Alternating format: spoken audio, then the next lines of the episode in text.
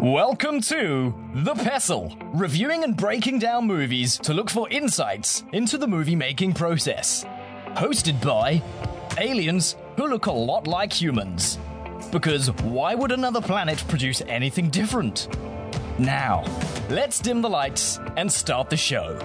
Welcome everybody to the Pestle. Today's show is brought to you by Helix. See the new film from Hannah Scott where in space there are no horses nor hounds, only psychopathic flesh-eating robots. Helix in theaters this weekend. What- do you come up with these or do you hire people to write them in their off time? yeah, I just have a Reddit thread where I'm like, "Hey, people, here's a random question for everybody," and then just feed me all my writing. You know what? I wouldn't doubt it if you did. that would be a good way to do it. I don't know what's weirder if you actually had that thread or if you write these at home. What's what's weirder? Uh, yeah. Toss up.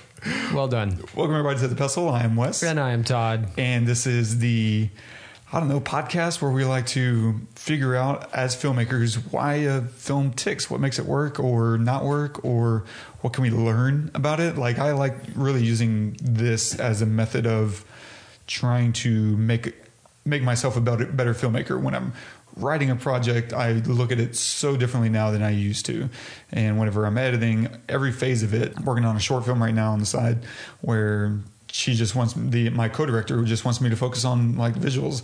We were sitting having this conversation and she was like yeah there's this part that kind of pops out where everything changes and it becomes a music video and it's her projecting her her life and uh, what she wants it to be or wishes it could be. And i was like oh yeah. What do you think about how are you thinking about you know representing that information? And she's like yeah i don't know. I was like oh there's a million ways you can do that. You can make the entire thing black and white except for a few colors. You know you can put a filter on there. Or even crazier is if you actually painted everybody black and white except for these pops of this and that. Or if you know if that's not quite the right visual message that you want to send it could be I mean, we just I just started like Yeah. spouting things, Doing And- your job. Yeah, that and it all comes out of I think studying and trying to understand why we're seeing what we're seeing and how that's going to impact the story. And I love, you know, this is the 89th episode we've done, and I don't feel like it's been a waste. Yeah, no, not at all. Yeah. If nothing else, it's been a good way to kill time. I like killing time. Awesome. Yeah. So anyway, that's what we do here. Um, today, what are we doing? The cabin in the woods. Yes. So if you have not seen The Cabin in the Woods, please pause this episode because we're going to have serious spoilers galore, right? We're going to Oh, cover yeah. everything. So uh, pause this and then come back. Yeah, we'll talk about a couple of things. I've- Maybe have- literally just a couple of maybe things. literally a couple of things uh, cinematography for sure story and writing um, and other such things and stuff and things And a quick synopsis of the film. Again, spoilers. Five friends go for a break at a remote cabin where they get more than they bargained for, discovering the truth behind the cabin in the woods. Directed by Drew Goddard, written by Joss Whedon and Drew Goddard, cinematography by Peter Deming, featuring Kristen Connolly as Dana, Chris Hemsworth as Kurt, Anna Hutchinson Hutchison as Jules, Fran Kranz as Marty, Richard Jenkins as Sitterson, and Bradley Whitford as Hadley. This is the right road. It doesn't even show up on the GPS. It is unworthy of global positioning. That's the whole point. Get off the grid, right? No cell phone reception, no traffic cameras. Go someplace for one goddamn weekend when I can't globally position my ass. man. You can. This is the whole issue. Is society crumbling, Marty? No, society is binding, right? It's filling in the cracks with concrete. Everything's filed or recorded, blogged, right? Chips in our kids' heads so they won't get lost. Society needs to crumble. We're all just too chicken shit to let it. I've missed your rants. You will come to see things my way. So good. it's on the I- nose man, it's very on the nose after seeing it and then you playing that. Very good selection there. It's amazing like yeah so i assume you've probably only seen this once like in theater maybe I mean, yeah, once before in the theater and then this time. for this Yeah. um, what was the impact on you like is it still as fun the second time around Okay, well, let me start by saying I don't like horror films. I've never been a horror fan. I don't like being be, watching people die. I mean, in horrible, horrible ways. Yeah. At least it's just not my style. So this was much more fun, eh, particularly because I I noticed all the gimmicks that they made fun of or u- utilized you know the virgin and you know the conversations of like do I, do we split up or do we stay together? Like you know all of these things. And then all of the kind of back end story about you know what was happening and like they chose their own fate and like you know the the guys behind the the scenes and keeping the keeping Satan down, like all of those things. Those those little add-ons were fantastic, but I love that they made fun of the horror genre, kind of the stupidity of it. I mean, they put all of the things that their choices that they had, they put them in a basement. Yeah. of course. Like who who the hell is going to go down to a bit? I'm sorry. If I'm in a cabin, one, I would never go into that cabin. Two, if I did go into that cabin and then a door opened from the floor, I would be gone instantly. Um, and three, I probably wouldn't. I'm just never going to go camping ever again. But it's great. stay out of the woods. But what I love about this film is that yes, they're making fun of it, but they're doing it in such an intelligent way. It's oh, like it's, Oh, it's, like an on. It's an honoring of. of yeah, certainly paying the genre. homage. And it's almost like they're saying, well, not almost, they seem to be literally saying, like, okay, how can we justify all of these actions by these characters? Why do characters make stupid decisions? And so there's a heavy amount of symbolism that's going on in this film with uh, like all the all the guys running it, you know, uh, Hadley and Sitterson, played by Jenkins and Bradley Whitford. Um, they're representing filmmakers like they're the filmmakers and the gods that are uh, looking to be appeased are us the audience. Like this is all very hand in hand and they're saying you know this is kind of a, a traditional way of looking at horror films and here's why all these things happen. It's because we're trying to appease our gods um, and in that way i think they're also doing a send-off saying that you know maybe audiences don't really want this anymore. Um, and so we're going to kind of tear it all apart I like that. and deconstruct it. I like that. And now, you know, we're we're making room for something else. Yeah. Uh, audiences are wanting something else, and so they're taking over now. I like that a lot. I i instead of just making making a movie to pay homage to the the old ways, which it does, or to make fun of it, which it does.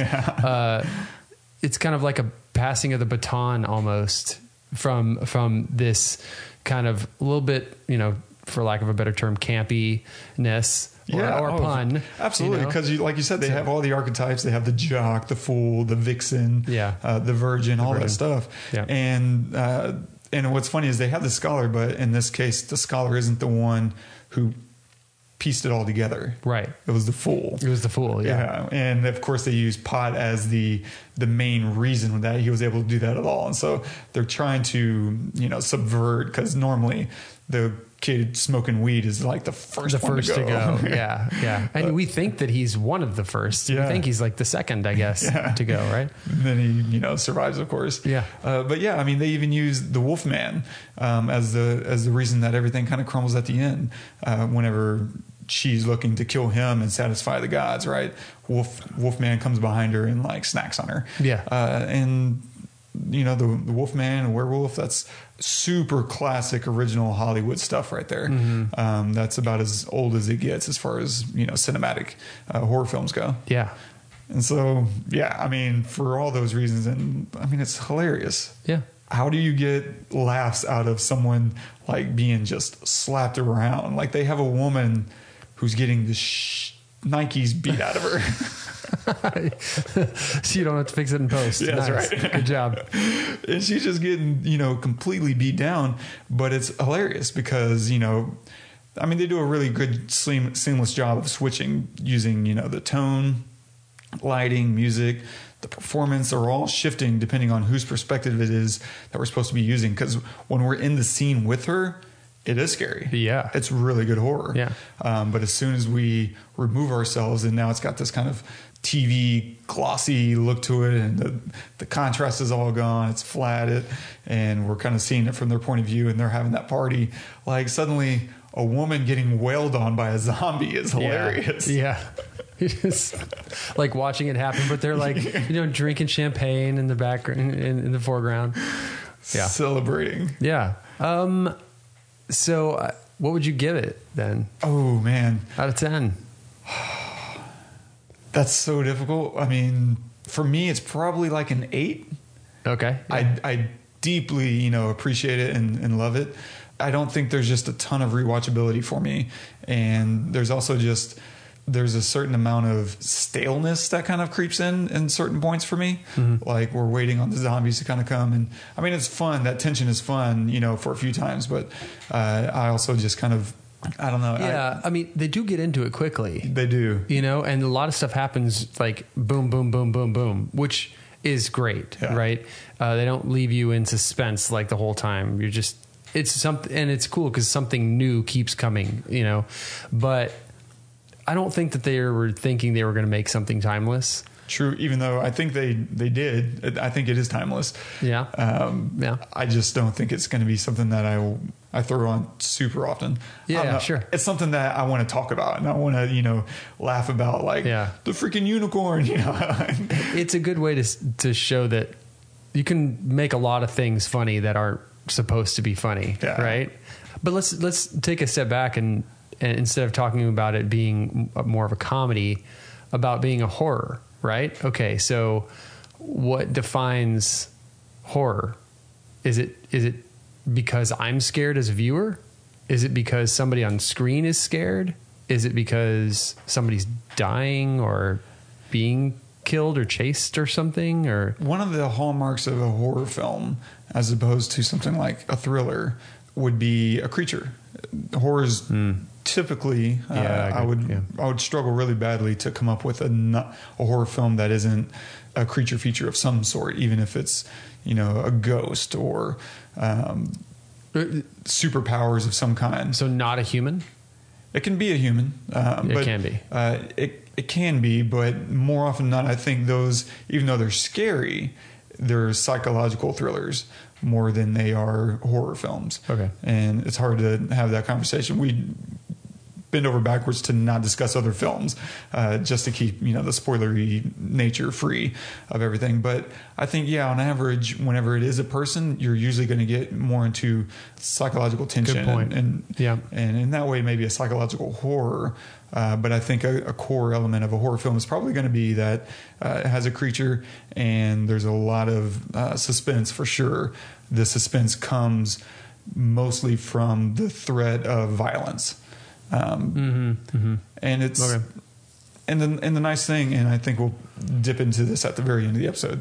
But I think one of the nice things about horror films is it's usually uh, surfacing our own hidden fears, and it's allowing us to kind of exercise these things. Like, what would you do? I mean, we do this all the time. That's what Oh, a, yeah. that's what a nightmare is. It's what would you do in this scenario, right? And we have these day. I don't know about you, but I have a lot of like day terrors where I'm wide awake and I'm thinking about someone getting hurt. Oh, yeah. Like, what, what would I do there? Oh, yeah. Um, and so it's kind of playing on this idea of what's the worst that can happen and what are your fears realize what do you do and how do we respond to that and uh, it's certainly toying on you know the dark Why do you think you do that? um, i'm i spend an ungodly amount of time inside my head and i you run out of things to think about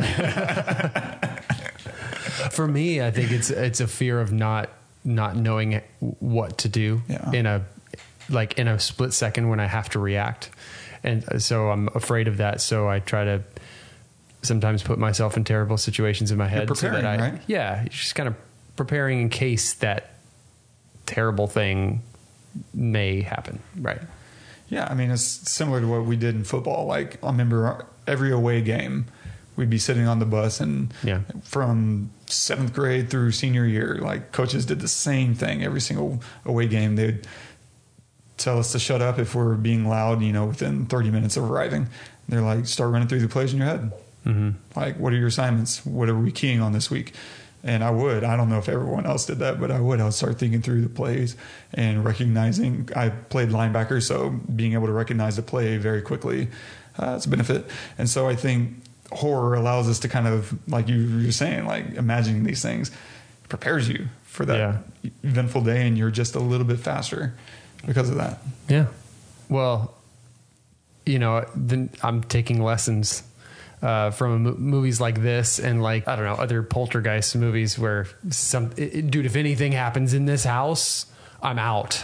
I will sell this son of a bitch to tomorrow, but I'm going to stay at a hotel with my family tonight. Like seriously, I'm out.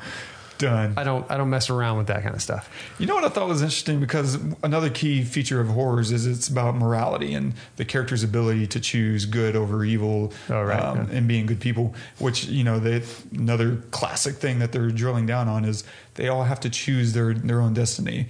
We help along the way, of course, but you know, at the end of the day, they're deciding their fates. Hmm. And so, at the very beginning, I thought one of the cool things was he sees the picture and it's clearly designed to you don't want this hanging on the wall that with the murder and sacrifice and all the blood he's like this is horrifying and he takes it down and he sees the two way uh, the one way mirror and he's like oh snap and he has to, at that point to make a decision do i do the right thing or do i in, indulge my my cravings you know my lust Yeah. and he did the right thing and they Yeah, kind of yeah. keep tinkering on that throughout the whole film and I, yeah, that's another button that's being pushed because we're able to.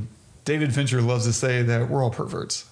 Everybody in society is a pervert, and he just likes to explore that um, and and give people you know some of these tastes of perversion. And in here, of course, they're allowing the character to make the right decision and see well what happens now because the the easy thing to do is just let him watch her take her top off mm-hmm. and say nothing but seeing that he's actually wrestling with this moral quandary is, is satisfying to make our other characters work a little bit harder. Yeah. Like that's I don't know. And, but it's it's also character development, right? Like you want to like that guy. You want they want you to like that guy because they want you to want the guy and the virgin to get together, right? Yeah. And and so when he dies, it's much more impactful than say when uh, the blonde at the beginning dies. I mean, that's impactful because it's the first one, Yeah. I guess, but not because I'm going to miss her as a character. Right. Right. Um, but they they they do a really good job, I think, developing all the characters into what they're supposed to be. The soup, it's just a shallow, superficial thing, but Who did you notice you were rooting for throughout the film? Did it change? Was it always one thing, or was it ambiguous? You didn't know what to root for. Yeah, I was I was like a little shocked and I guess I could use the word upset. I don't know. When uh what's his name? The the the stoner guy. Oh, the fool, Yeah, the fool dies. Uh well, when I thought he died. Marty. Right, Yeah. Marty, thank you. I was like, oh man, I like that guy. He's fun and funny. I mean, the the uh, the the coffee m- Oh, the- bong was genius, and the the fact that he used it as like a baseball bat to hit the zombie was like, uh, you gotta love this guy, right? And so when when the the zombie drags him down into the pit, you're thinking, oh man, really? He was the comic relief. He was like the thing that was to hold, that was to carry me through this almost, you know? Because I always look for some kind of relief when I watch movies like this. I, I don't like being in that pit for that long. And it's Yeah. interesting. That's what makes this work so well. Is comedy pairs really well with horror when done right because we do have that internal tension that's being built up through the horror. Mm-hmm. Yeah. and we're looking for that release valve. Totally. And they just nail it every time. Uh, all the jokes land for me. Yeah. you know they they have the guy on speakerphone who's talking just crazy. You know, appease the gods kind of nonsense, and they're all just making fun of him. And then he realizes, "Is mine on speakerphone?" Like they they really play with all these tropes in a super effective way. And Joss Whedon is just a really funny writer, Yeah. um, inherently. So I can see his influence for sure in some of these things. But I I feel like I was always rooting for our people, the victims. Oh, just all of them. Yeah, I felt Okay. like I was. Yeah. Um, I wasn't excited to see anybody go. And it was nice that I don't think any of them ever really. I mean, I guess in terms of horror rules, Jules, you know, gave in to lust and I mean, she was drugged. And so, you know, it's not entirely fair. But in terms of horror rules, she, she gave in. Whereas the jock, uh, Kurt, he didn't give in. I felt like he was, you know, trying to protect and help everybody the entire way through. Uh, and I mean, literally, he died trying to save everyone's life. He's like, Yeah. I'm gonna go for help. Everyone kind of kept their their morality. Yeah, that's and, true. And even through the very end, whenever she was deciding, do I kill my friend or let the entire world die? That's a tough question, you know. Yeah. How do you resolve that? And at the end of the day, she was like, yeah, maybe it's maybe it is our time. You Yeah. know, we've had our chance. Um, and so I, and that was a hard moment too because he was going to die no matter what happened. The logical thing is to just kill him so that not only you survive, but the entire world survives. Right. Yeah. But she held on to, I guess, uh, her morality that entire way. And it's like, no, you know what? Is it worth it? Probably not. No. I think, you know, if we're speaking So, I mean, logically, then yeah, you got to kill him. I mean, it's a hard thing because it's it's like, oh man, I don't even. Yeah, I don't want to go down that road. Yeah. I don't want to go to that road. But I love, I love the, you know, that they used Sigourney Weaver and Oh, know, yeah. that was just a great Out of turn. nowhere. Yeah, I mean, she's a classic horror film. Mm-hmm. I mean, when you're talking about Alien, Aliens, uh, even Ghostbusters, it's not a horror film, but uh, just the supernatural. Uh, she's just been a legend in terms of uh, her influence in cinema. So, including someone like her, I think is just really damn cool. Did you expect the ending? No, that was the weird thing. The first time I watched it, it was just like, where the hell is this going? Okay, yeah, there's a there's there's a sacrifice happening, Mm-hmm. and they do such a great job of just trickling in exposition Mm-hmm. a little bit at a time. You start piecing it together, and then I don't think it was until the the red phone rang that I really figured it out, and I was like, oh, Yeah. here's what's happening. Yeah. and you begin to feel that's such a great moment because you think the film is winding down. And anytime a film can trick you into thinking, oh, you know, we've kind of reached the end of this journey. And then when in reality, they're just winding up the biggest punch because Mm-hmm. seeing those elevators open the first time was just Oh my God. the greatest joy in a movie theater like Yeah. in the last 20 years. It's just all your dreams as a horror fan for me were just coming true in that moment. And Yeah. if, if the movie were just that, uh, like, and I think that's the, the other interesting thing. I'm going to go on a total tangent here. Is that you could remove all the scenes. I think of the uh, the underground guys, the the controllers, and you would still have a really good Mm-hmm. Yeah, movie. it's true. that tells an interesting story, and we're learning as they're learning, um, and just Mm-hmm. following through with their journey. It works so well, but having all that other information, uh, I think, makes it less of feels less cheaty. Mm-hmm. Um, it makes us a little bit more in on everything, and it adds all the levity that you know plays really well too. Of course, Right. It, would have slowed the movie down too to not have that Yeah. that in there too. Yeah, that's So- that's super true. Yeah. But yeah, I felt the whole time I just kind of kept rooting for for our guys, but at a certain point I do start kind of rooting for for them. It's kind of this underdog classic underdog situation. Well, once you find out that the world is at stake and what they're they're doing is to save the world, you're Yeah. like, oh well. Then it's wrestling. Then I guess it's really good because then you're wrestling with yourself, right? Yeah. It's like, oh well, that's Is there a secret option? Is there another way? yeah. And you, uh, like for me, I thought there's another way. Yeah. you know, I really did because usually, I mean, not in, not always, but usually in like you know the old kind of campier style horror films, somebody survives, Yeah. right? Even if the bad guy ends up coming back in a sequel, somebody lives through it, Mm-hmm. right? Nightmare on Elm Street, Friday the Thirteenth, you know, like Yeah. usually, Yeah. Usually there's a moment where they vanquish the enemy right, right, at least for the time being. for the time being, and then like Yeah. a post credit scene, whatever the hand crawl comes out of the grave or whatever. Yeah. And and this one, everyone like, but it's just a moment. The big hand coming up, and then boom, right on the Yeah. camera, and it's done. Which is was like, again another classic whoa. horror, you know, trope of Yep. Mm-hmm. the crawling out of the grave kind of thing. And yeah, so I have no idea where I was going. it's fine. It's fine. uh, I only have literally just minor, minor notes I want to touch on real quick, and let's do it. we'll get back to the other fun, um, whatever that is. And so there's this opening scene where you and you have no pants. Like he's he's carrying on this conversation with her about dating and books and whatever, and then at the end of the scene, he's like, "And you have no pants on," and, and she gets suddenly self conscious. that's so. I think that's a really important scene in a, in a way. Um, I think it's a callback again to classic horror film uh, cinematography because normally, so let's just look through that scene itself. They set up the fact from the opening shot from the outside. She walks over to the window and we can see she's clearly clearly in her panties and she has a, a blouse on she's getting ready, you know, looking through her notebook, whatever. And then the the scene more and more starts focusing on uh, medium shots, where it's just kind of the waist up, and we spend a lot of time in this in this framing and this composition, so that even we forget as the scene goes on. They already gave us the information, Yeah, yeah. But the scene goes on, and we begin to forget until the moment where we go back to kind of this medium wide or this wide shot as he makes his joke, and it's like, oh yeah, we forgot. Like she would ever forget that, but because we visually focus on only what's in frame, so do the characters. The characters are only ever really noticing what's in the frame.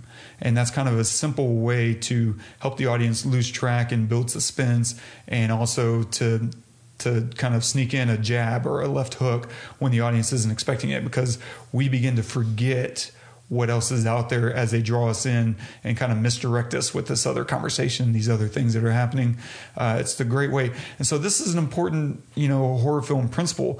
Only what's in the frame is what counts. And therefore anything can be lurking just out of frame. Like towards the middle of the film, after Jules gets killed, uh, we see the fool Oh yeah, relieving God, himself. Scene. Oh my gosh. Yeah. And then suddenly Kurt comes into the frame just Yeah. out of nowhere. If you step back and just think about it from a you know a common sense view, he was just he would have seen him coming from like 300 yards away. Mm-hmm. but because we couldn't see that in the film, that's where you get these jump scares from is that oh, here's a thing that's suddenly in frame. The character didn't see it for whatever reason. Uh, Yeah. But it's a, I think they do this really fun gag that they're pointing it out in the opening and what you know the opening scene where we meet all of our Yeah. our archetypes. And that's Where'd the. T- where'd the T Rex come from? Where yeah, from wherever I damn well want it to be. Yeah, exactly. Camera left. Yeah. And so I thought that was really fun. I love the story and writing, and I think we may have already touched on this. Like, I love that they're drugging them to get them to make these dumb decisions, right? Mm-hmm. And so they're playing around with all the horror rules and giving us an excuse to kind of play into and laugh at them. And we no longer look down on them for making these bad decisions. I think that's a really cool aspect of this film because normally, right, we're we're yelling at the characters and rolling our eyes, saying, "Don't go through that door. Don't go down there. Don't whatever." And so we're we're not as emotionally invested in what's happening with these characters because it feels very cheap and very uh, leading. We're just kind of leading us into, and in that way, it can also still create tension because we're like, "Why are you doing this?" Well, they're curious. Uh, and there's excuses you can make, but I think it also creates an emotional dissonance. Um, whereas here, we understand why they're making these decisions. He's like, first thing first, we got to stick together. And we see the kind of terror come on the the, the controller group. He's like, trust me, and he shrugs them, and suddenly he's like, actually, we need to split up. You know? Yeah. Like what? And so we're suddenly hoping and rooting for them to figure it out. Like, no, no, no, no. Like, and so anytime you start getting the audience to root for something, to hope for something, that's amazing because now you can play with our emotions. You can take it away. You can give it back. Uh, you can really hurt us in a way that you can't get hurt otherwise. Uh, without emotional investment, you know what do you? What does it really matter? You're just it's Yeah. just a popcorn flick. And they gave us hope with the fool. With with Marty, he notices stuff is wrong. Yeah. like something's wrong. He's like, "Don't read the Latin. Yeah. Do not read the drawing Latin. a line I'm drawing sand." a line at the sand on the Latin. No Latin.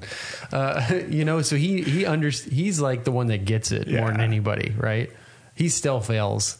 It great but- Mm-hmm. because they kill him, and now we're mm-hmm. like, crap. The only person who understood is Yeah. now gone. Yeah. and then they bring him back, And I love that moment where he's trying to get her to go into the cellar again. Yeah. And she's like, no, we learned anything? Yes.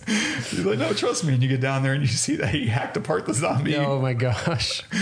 And it just suddenly you're like, what is happening again? Mm-hmm. And it's just this continual exploration, exploration of everything that's happening uh, subsurface. And now those two worlds begin to collide. And the, one of the most satisfying dovetailing events of any horror film that Oh, I so- can think of off the top of my head. Dude, so good. Just all the all the the creatures from your childhood. Yeah. Just coming back to destroy and all new ones. mankind. I love the merman. It's such Oh, a great gag. So good. so good. He's Are you kidding me? Yeah, I, I would have to say, I mean, only I would probably give it a seven and a half. Just Nice. yeah, I'm not like I said, I'm not the biggest horror fan. I did en- I did enjoy it, but like you said, it's not really rewatchable for me that much, and I, I can only take so much campiness Yeah. and um and yeah, it was it was still really enjoyable to watch. It just wasn't something that I would want to watch, you know, a lot. all these i was really just happy with all the performances i Yeah, mean me too. it- it's it seems like a very simple thing to execute Hmm. but sometimes i think the hardest thing is to play a role that has this kind of subtextual element to it whereas we as the audience understand that they're playing horror characters and so still doing that and keeping it fresh and you know exercising some autonomy onto your character Yeah. that's a very tricky line to walk because they have to play into the character and yet kind of hold something back to to humanize them Yeah. and give us something that we like and that we understand um, and that we're rooting for. Otherwise, you're just kind of rooting for them to die, and that's not going to have the emotional resonance that you know we're we're really aiming for. Right. And so I love the, uh, like, for instance, it's an amazing scene whenever she makes out with the wolf. Like, Oh, it's yes. Wow. wildly sensual. Uh-huh. And she just nails it. And everyone, you know, just kind of expresses what the audience is probably feeling like. That was one of the most sexual, random things I've ever seen. Well, I was just ready for the thing to bite her face off. It looks so And real. There's that tension. Yeah, the first time I watched it, you just you're waiting because you don't know Yeah. what the danger is going to be. Yeah. um, and you're certainly waiting for that like wolf to come to life. And so that is a great. The second viewing, I guess, was in that way very different from the first viewing because I already Mm-hmm. knew that tension was completely removed. But the first time, yeah, I was on pins and needles. It was still for me the second time. You were waiting I for was, it? I was waiting for it, even though I knew it wasn't going to happen. I was still like, "Oh God, this thing looks so real. This is not good. This is not good. Not like the good." tongue is moving. oh gosh. Oh so good. yeah, great scene. Great right. scene. Really smart writing. Yeah, I don't know. That's Yeah, That's, that's- kind of all I got. Yeah, me too. I mean, I enjoyed it. It was it was really it was fun to watch. Would don't really need to watch it again, but I really did enjoy all the performances. Uh, Fran Kranz as Marty was really great. I Killed it. yeah, Chris Hemsworth. I forgot he was in this. Honestly, to be to be honest, He's a fantastic actor. he really is. Man, he can pull off that, and he can pull off Thor, which is just crazy. and he I've seen him play a villain before. Um, Oh yeah, and he I just think he's an underutilized.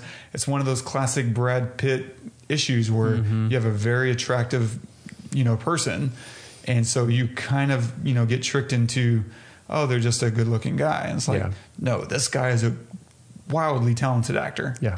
and that's I think that I think that the older he, could be like a Leo DiCaprio kind of thing, where like the hmm. older he gets, if he makes good decisions, Yeah. you know, on films that he does, he can he can kind of break out of that. He doesn't seem like because like Brad Pitt was just so beautiful, yeah. you know, that whenever you you know you see him on screen, he he takes up the entire screen.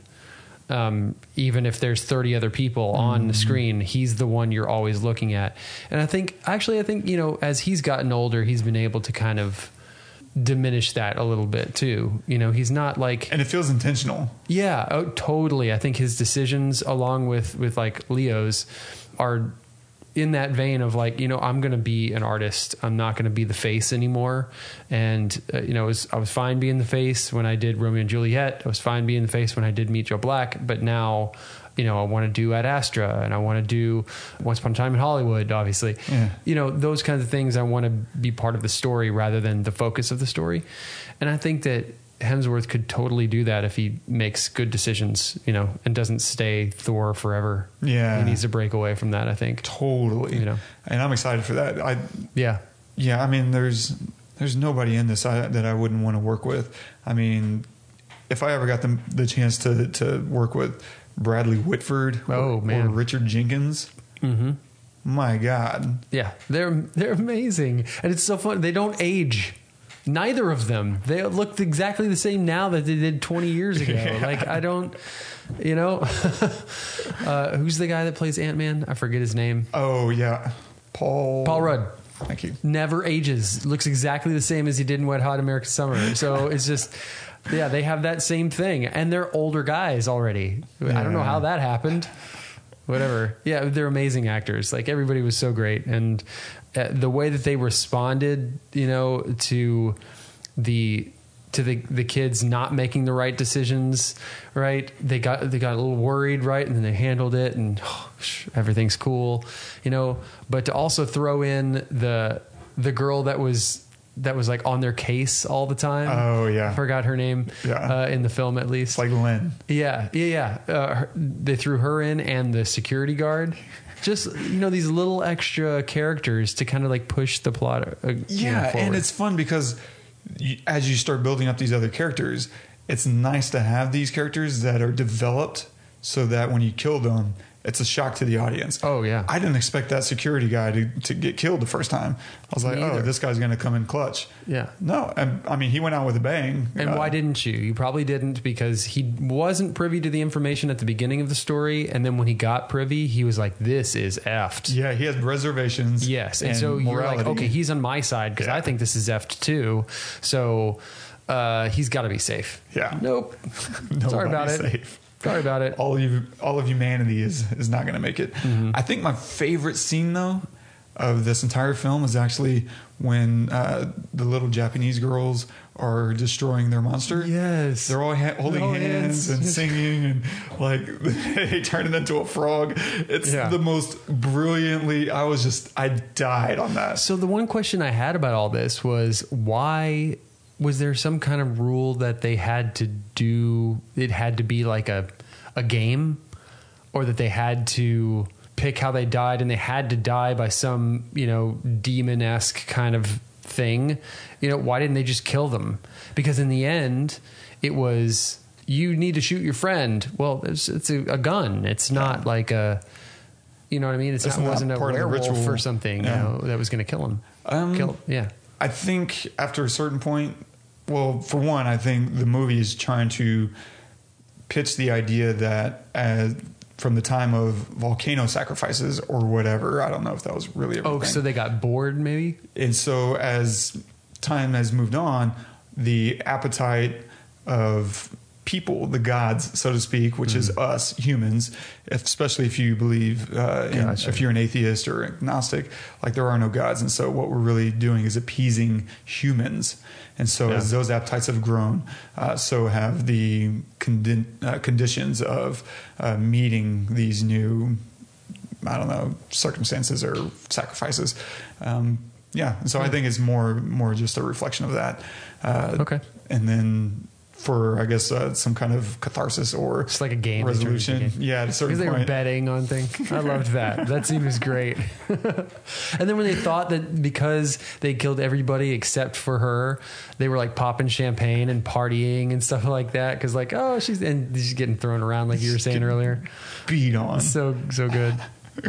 Yeah. Um, cool. That's Yeah. about all I got. Yeah, Uh, what, great. what are you going to recommend this week? I, I can't believe that we haven't we've gone 89 episodes and we haven't even we haven't covered this we haven't talked about it we haven't recommended it but i'm going to recommend silence of the lambs Oh, nice. um, just a clinic in acting and storytelling and and screen writing screenplay and like like music and you know suspense without a whole lot of quote unquote horror. Mm. You know, just a suspenseful yeah. film that you know has you on the edge of your seat and you're just like sucked in into the story into the in to the acting into the cinematography like everything about it is like brilliant it is one of those films that i think that to the day i die is going to be you know up there with, with some of the best you know for, in my mind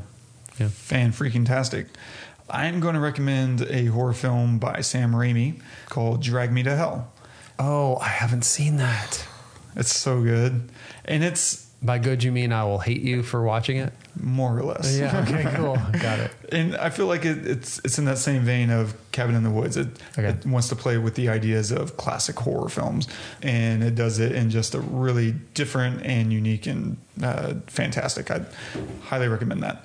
So, and you can see all of that at. Uh, we'll put those trailers in the show notes in case you haven't seen those or you want to, you know, see what they got going on. Awesome. Great. So we have a few announcements. A couple of things that we want to announce. First off, now that we are on YouTube and we are out on the web, now you can see we have a new setup. You didn't see our setup before, but it was just a couple of SM58s and Yeah. a Zoom. Um, and that's how we would record everything. Uh, but we've since upgraded. We have these nice mics. We have this nice board, and so hopefully everything sounds better. But we're really excited about uh, debuting this. So you're welcome for that, um, and we're really excited. Yeah, dude, thank you. This is all amazing. Man, holy uh, crap! I you know I was tired of it sounding like crap, and I wanted it to be good, and I think that we're which we're is set up now. Which is funny because I would argue we still sound better than most podcasts. Oh, d- totally. but you are an audiophile, and so your standards would be like, Yeah. yeah, I'm going to make a movie on my iPhone. I'd, I'd be like, no, no, no, you're not. just because you can doesn't mean Yeah, you should. that's right. Right? Yeah, just because we can use some 58s doesn't mean we should. Uh, 58s are fine. And Yeah. anybody out there who's making a podcast and you're using 58s, that's You're totally good. fine. You're good. Um, I just, you know, This is I wanted to get something nice because I used to have a full studio in my house and I had nice stuff, like super nice gear, and it sounded really good. And uh, you know, just since then, I I I want to get back to my audio audiophile roots. So we have this new setup, and we're really excited about it. I've pretty much taken over my wife's office. This is our studio now, and that's awesome. And a couple other things. We also have shirts for sale as well. Just one shirt for now. We just want to see if anybody out there, you know, wants a, a pestle shirt. We're gonna get some, and we'll wear them on uh, some of the episodes, maybe. But if you want to get it, we'll have a link in the description and in the show notes for uh, access to that. And we are starting a Patreon as well. Now, I want to say. We're not asking for a lot of money. We're not even asking for money. Right, yeah. Honestly, literally, I just wanted to start it because we have one tier and it's two dollars. Nice. And literally, all that says is that we don't suck, right?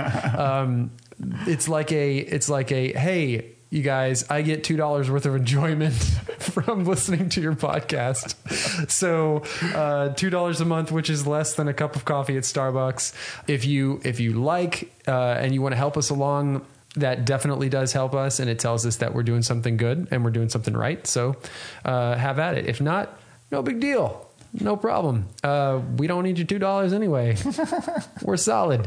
Uh, so yeah, so we have the shirts, we have Patreon. We'll have links in the description, links in the show notes, and uh, yeah, And if you do end up becoming a Patreon subscriber, let us know what kind of things you would like us to offer Oh, yes. as a part of that for sure. Yeah, absolutely. We don't have anything really tied to that. Yeah. Uh, If you just want us to say your name and thank you, we will definitely do that. If you want us to uh, slap each other, um, I, I don't know. Two bucks is not really enough for. Uh, I'll do. I'll slap you for two bucks. Okay, fine. You know, just tell us what you want, and we'll we'll uh, do what we can. So yeah. Fantastic. Um, so this week's short spotlight is actually Yes. going to be a an album spotlight. Yes. uh, we're going to have Scott Garrett Graham's new album "Through the Looking Glass" um, in the in the spotlight this this week. It's awesome. so good. I mean, this is a buddy of ours, and he's a really talented artist. You've played with him uh, for years Yep. and years He's and in my years. band for eight years. and you helped on the album even. I Uh, mean, tiny yeah tiny bit of mixing but for the most it's it's all him. Like he wrote everything. He wrote uh all pretty much all the parts. I mean i think uh, his brother matt played bass on a few tracks and he probably wrote the bass lines. He's a phenomenal bassist. Uh, but scott mixed the whole thing and, and he just was like you know what? I'm gonna make a record and did it and put it out and it's really good. And i'm not just saying that because you know he's my bud and uh I would not be featuring this. Right. You would I- not. I'm a, I, yeah, I'm, I can be a little intense about helping friends and like, Yes. and I, and so, yeah, I completely believe in this album. And at some point, I'm probably going to try to talk him into letting me use some of his tracks for, if there's one thing if there's one thing that i will say about you is that i have never heard a word come out of your mouth that i did not believe you you don't say sh- stuff unless you mean it and and you're completely honest and if you don't have something nice to say you just don't say anything. So i know when you don't like a song of mine or you're not happy because i was 10 minutes late somewhere or any of those things i realize yeah i know. I can i can feel it. You don't have to say anything. Uh, in fact you don't say anything so i know because usually you are talking. Uh, Anyway, okay, we just had a little bit ban- banter, but yes, Scott Garrett Graham through the Looking Glass. Please check it out. For sure. check it out. We'll put links in the uh, show notes for sure. Um, stay tuned. Next week we're going, and great job, Scott. Uh, next week we're going to be doing my favorite horror film, John Carpenter's The Thing. Ah, yeah. Very excited about that. So stay Awesome. tuned there, and don't forget to subscribe, review, leave us a note um, on iTunes if you want us to, you know, talk about a thing. If there's a specific type of I don't know analysis that you want, let us know. Yeah. Uh, and if you want to comment on this episode, you can do that at thepestlepodcast.com slash the cabin in the woods. And I also want to give a shout out to our man Joe Howes. Uh, he, Yes. He's been active in the comment boards uh, lately and Yeah, uh, sharing the love. And so go watch everything Weta makes because that's our buddy Joe. And we'll leave you with a quote of the day from Wes Craven. And this is a really good one. I'm glad you picked this. Uh, some people ask why people would go into a dark room to be scared. I say they are already scared and they need to have that fear manipulated and massaged. I think of horror movies as the disturbed dreams of a society. That's, I mean, that, kind of harkens back to your what you said that David Fincher says, which is that everybody is perverted in some kind of way, right? Right. Yeah. So it seems like they're kind of on the same the same page there. Everybody has disturbed dreams. Everybody has these thoughts when you're driving down the road. Just you know, turn a little bit to the left. You know what I mean? Like mm-hmm. like what would happen? Not that you do it. Don't do it. But I think that we have to be honest with ourselves about these kinds of feelings that we have and and thoughts that we have because if we just don't acknowledge them, you know, not for everyone, but maybe over time they kind of like well up and then we take we get angry at something we go to a like a you know a one and a half when we should be at a, a you know a 0.25 you know what i mean? Um, those kinds of things. And um, and so yeah acknowledging the fact that that we have these fears but then you know having them kind of like like validated Yeah. for lack of a better term you know in a theater is is pr- pretty amazing right That's badass. i don't know Yeah, no, I mean, Okay. I, I don't know that I have anything. I don't to add. know. Like I, I, yeah, I love the fact that certain movies, I think horror, especially horror, are going to be more impactful than others, and the ones that I generally don't like are the ones that are just shock value. Mm-hmm. Oh, we're just trying to push the envelope. Yeah. Yeah, but why? Like, what is the, what is what is the meaning of this? What where are we trying to get to? Like, I don't need to just have crazy images in my head. Yeah. that's not going to help me. But if Totally. there's some kind of emotional undercurrent that you're trying to point out about society or about uh, humanity, like yeah, I and I love exact everything you just said. I think is so spot on. This is a way to explore some of these ideations um, and maybe play it out. And I think that's most of storytelling in general is Yeah. you know humanity learning more about ourselves and our history and just uh, other people because other people comes from different walks of life and this is just a way for us to exercise some of these darker elements of, of our psyche Yeah, man. and it's useful Yeah. Anyway, thanks for joining us. Uh, like we said, please share us with your friends. Tell tell your friends about us. Uh, come and leave comments. Let us know what you want to hear us do. Uh, and until next week, I'm Todd. i'm wes Go watch some movies.